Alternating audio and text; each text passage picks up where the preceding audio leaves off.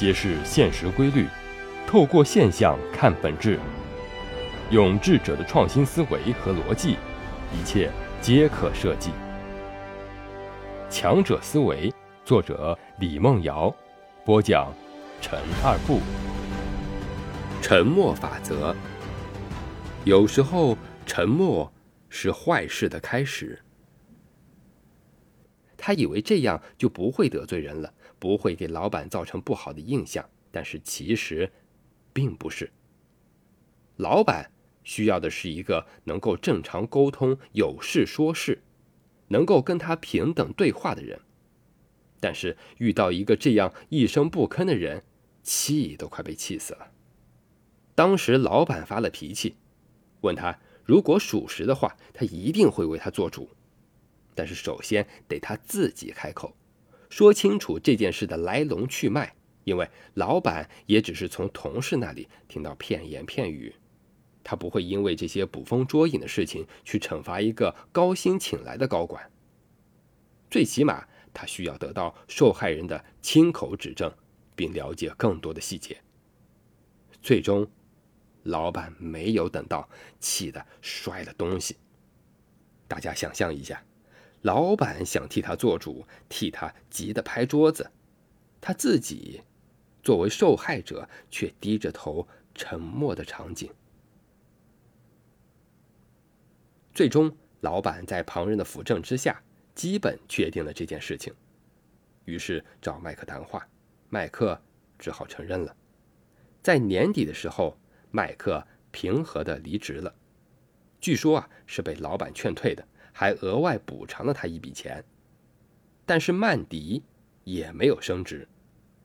虽然他的能力和资历都够了，也在帮助麦克做事的过程中积累了做主管的经验，但是老板依然选择了从外面聘请主管。无论是任何时候，老板对他的评价都是专业能力很好，但是管理能力不行。理由是没有担当，这个担当并不是说遇事他不能承担责任，而是不管发生任何事情，他都保持沉默，不愿意说出自己的意见和想法。没有一个老板希望员工只是拥有专业知识的机器人，他需要的是一个有感情、有想法、能正常的沟通和表达，并且对工作、对人生有自己的见解和意见的人。能够为老板提出建设性的建议和意见，共同把公司办得更好。我们所说的沉默是金，不是让你该说话的时候把嘴闭上，而是指不该多嘴的时候不要说话，不要乱说话，不要多说话，不要说无用和无效的话。在职场中，表达和沟通是我们最常用的两项技能，代表着我们综合素质的一种。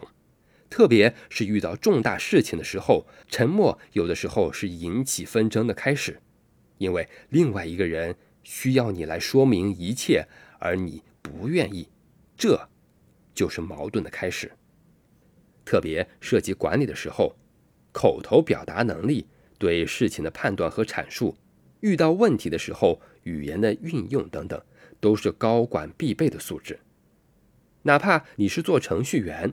文案设计等等专业性较强的技术工作，也需要和主管以及产品经理正常沟通。如果你要去做管理类工作、销售类工作，或者是去处理一些事情的时候，该讲话的时候你不吭声，老板再喜欢你，可能也不会继续合作了。